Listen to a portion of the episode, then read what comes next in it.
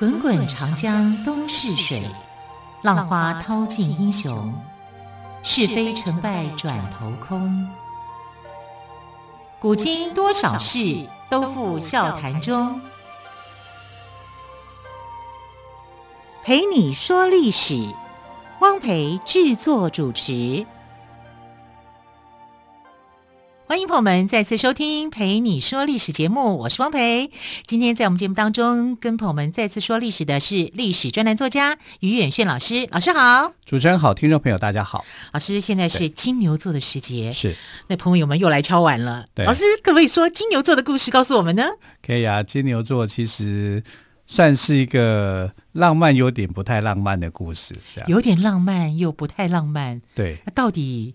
浪不浪漫呢？呃，应该是说，呃，浪漫的部分，它的确是一个爱情故事。是。可是主角呢是宙斯，嗯，你就会觉得，嗯，宙斯到处在在表演浪漫。我觉得每次想到宙斯，我都好想放一首歌。什么？花心。确实是，这首歌还蛮适合他，可以当他主题曲。对，对，对。那我们今天来讲的故事啊，就是其实金牛啊，不是真的金牛，它是白牛。啊，对，那为什么要做出金牛座呢？哎，不叫白牛座呢？可能在这个星座命名的时候啊，觉得说白太多了。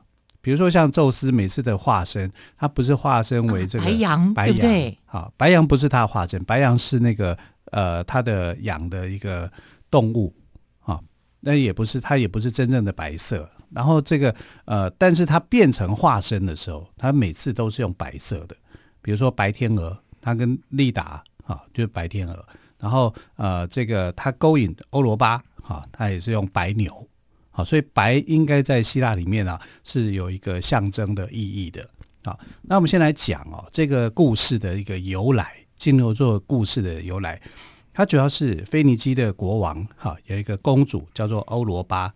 那小公主呢？她是受到国王跟王子们的疼爱，啊，日子过得非常的惬意跟快乐。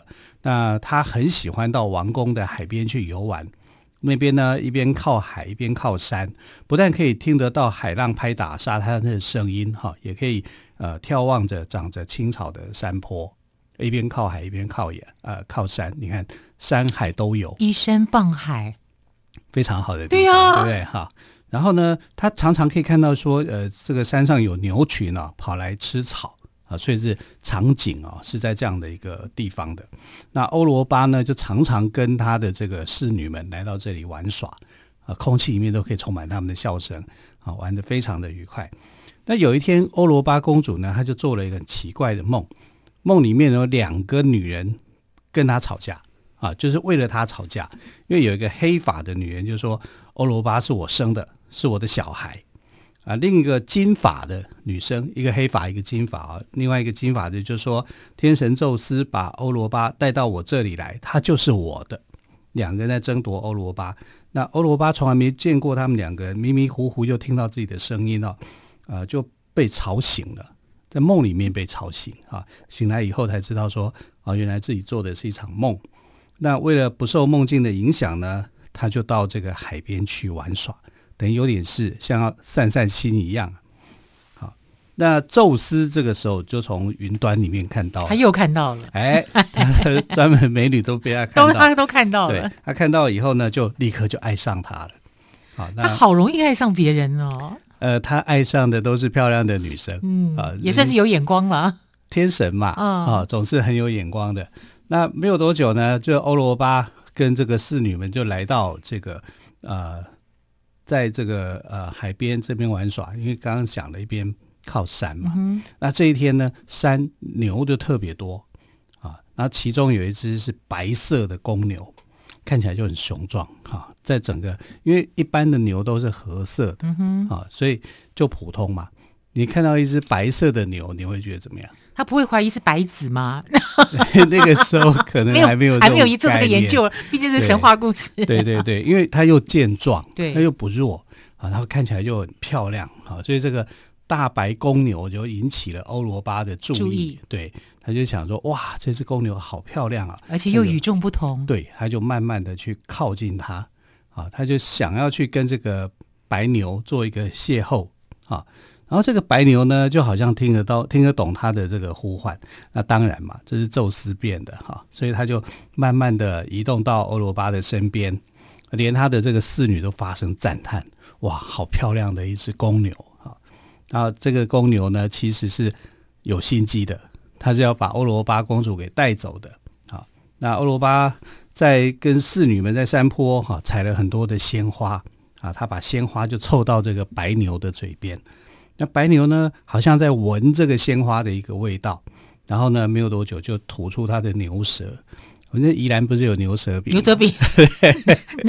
难道这就是牛舌饼的典故吗？没有，开开玩笑。好，然后他就舔着这个欧罗巴的手，那感觉啊，很温柔，然后痒痒的、黏黏的。哈，欧罗巴就像宠物一样，依傍着主人那种感觉。欧罗巴就觉得哇，很有意思，他就轻轻的摸着白牛的牛背。啊，然后白牛就温驯的坐在地上，坐在地上哦，啊，本来是站着的，后来就坐在地上，然后就任欧罗巴去去抚摸它。那欧罗巴看到这个白牛呢躺下来以后，忽然就想到说：“哎，你躺下来坐在地上，我可以坐在你牛背上啊，你会不会带我出去玩呐？”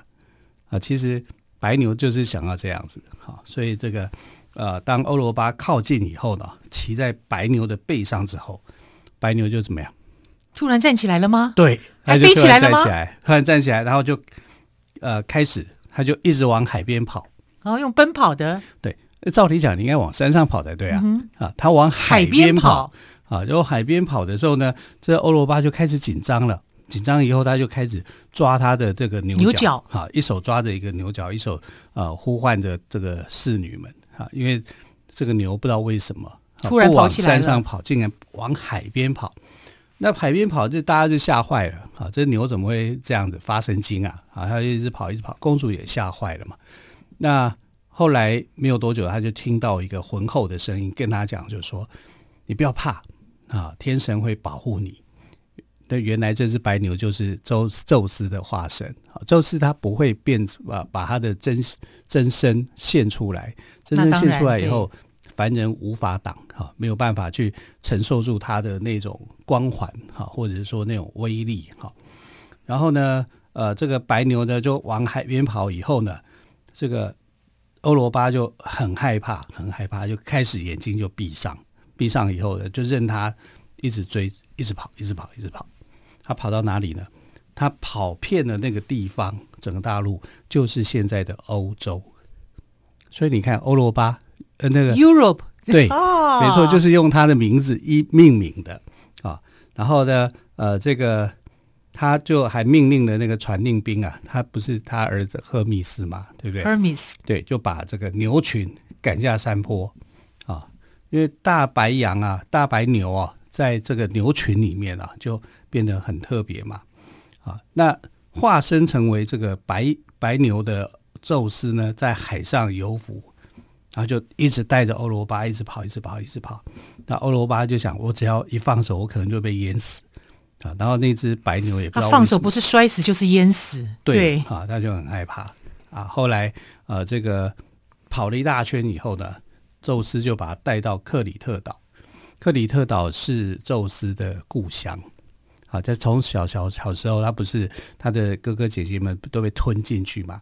只有他妈妈把他送到克里特岛，所以这里等于是他的地盘，他就把他放到他的地盘里面，然后就说这里是他的这个新天地，啊，他会变成了宙斯的女伴，啊，所以你看绕了很大圈的，他竟然就这样诱拐了欧罗巴。我跟他说也浪漫也不浪漫，哈，原因是什么呢？因为。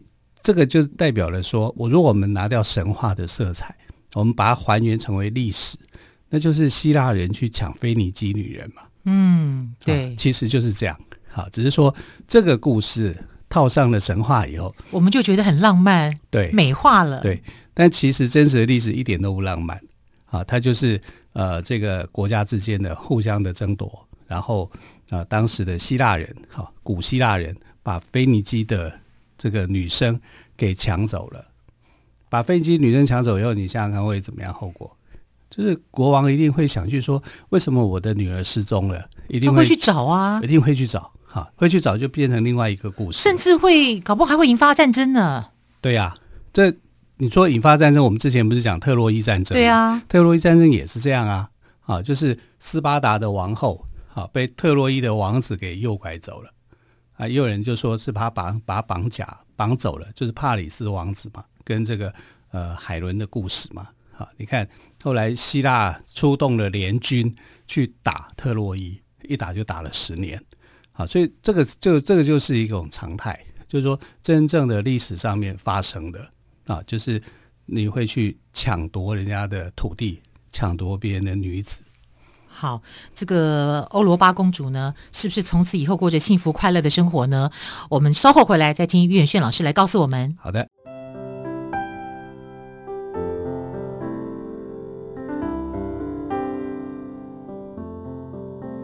听见台北的声音，拥有颗热情的心，有爱与梦想的电台，台北广播 FM 九三点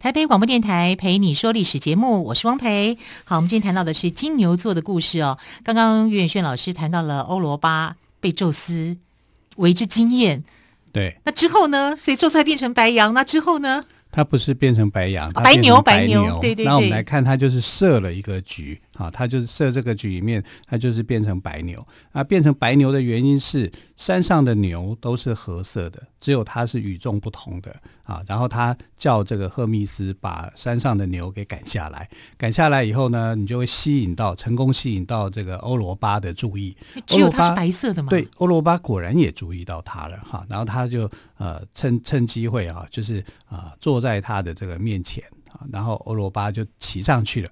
骑上去以后，他就站起来，就往这个海边去跑，不是往山上，往海边去跑。跑的过程里面呢，他就一路向西跑，啊，往西边这个方向跑，跑跑跑跑跑，跑了不知道有多久啊。那这整个跑遍的这个地方，后来就用欧罗巴的名字命名，也就是现在的欧洲。欧洲 Europe 对。对，可是你要知道，腓尼基在哪里？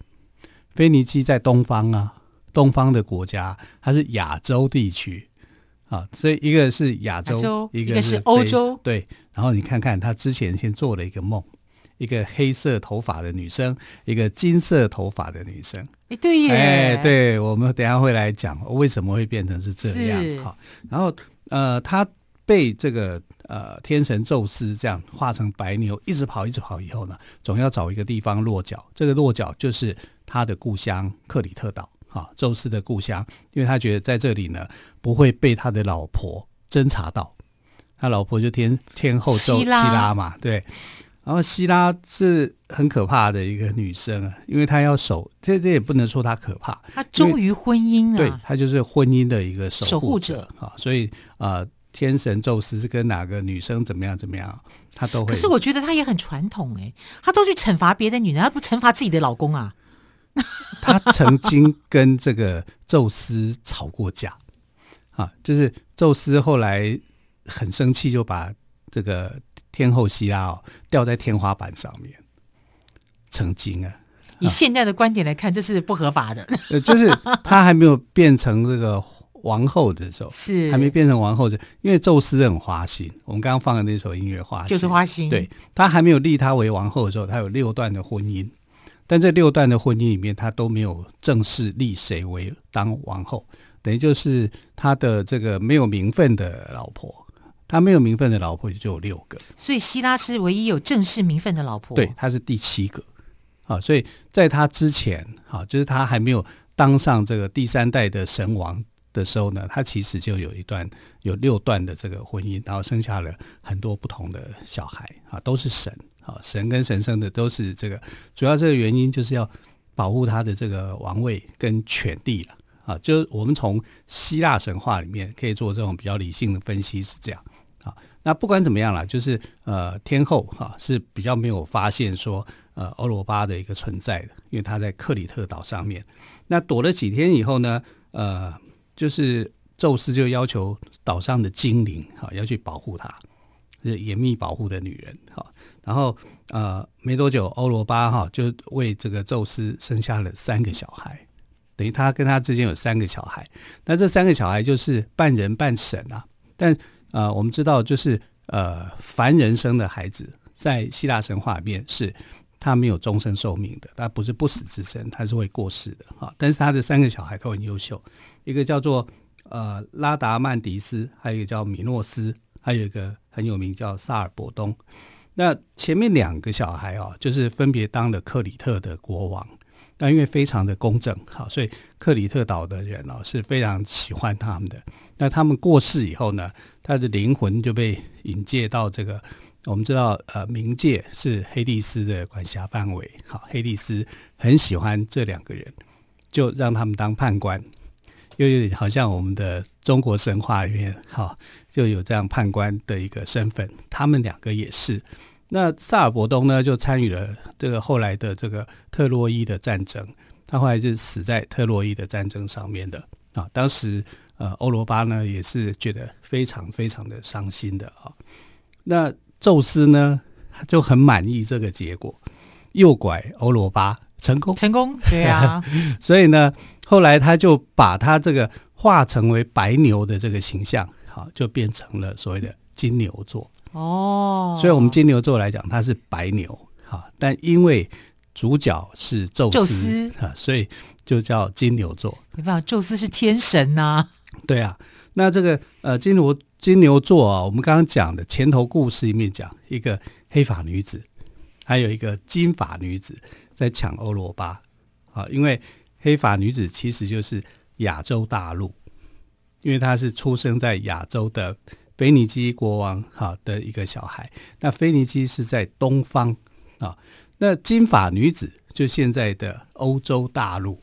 哦，啊，所以这个其实就是说欧罗巴哦，他虽然出生在东方的亚洲，可是呢，他被这个呃被诱拐以后啊，被这个天神宙斯诱拐以后，他所经过这些土地反而到了欧洲去了啊，由东往西。啊，他就变成了呃，这个欧洲的好像始祖一样，哈、啊，具有这样的一个地位。是啊，所以黑色女子跟金发女子她的一个分别，啊，原来就在这里。是，哎，那于老师想请教一下，像希拉这么聪明，他没有发现宙斯诱拐了欧罗巴吗？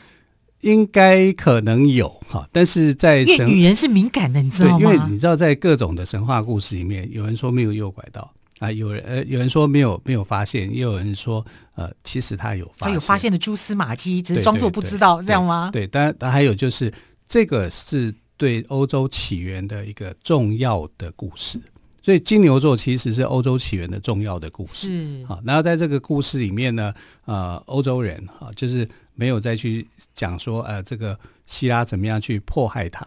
我们还原刚刚就说了，还原历史来看的话，其实金牛座就是古希腊人哈对腓尼基人的一种入侵啊，他去抢走了他们的这个土地，抢走了他们的这个女人啊，就是一种比较从历史来解释的话，哈，是一个侵略。嗯哼，啊，那只是在神话故事里面把它美化，但它就是一个重要的起源。因为他讲的是欧洲啊，欧欧洲欧罗巴的起源，欧洲的起源啊，但所以讲到欧洲的起源的时候，讲到欧罗巴啊，你就会想到说那个时代的一个场景啊，就是不断的征伐啊，不断的那样子啊，只是说用一个很美的啊神话故事来去掩饰了当中里面的一些宙斯的一些行为，残残应该讲就宙斯是。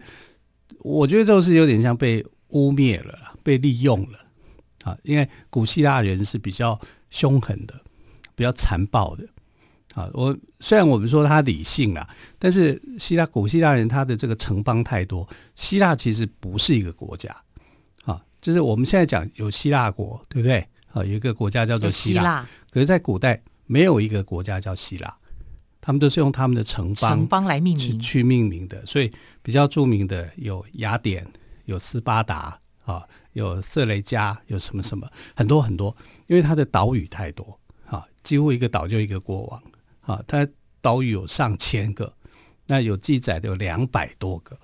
啊，这就可以知道说，这个呃，希腊从来都不是一个结构很严谨的国家地区，它反而是一个比较松散的。好，那比较松散的国家地区，竟然还可以创造出这么多的，好像属于世界性的一个一个故事。哈，其实就是来自于他的神话，啊，他的神话里面所讲述的这些东西。那刚好金牛座啊，是一个。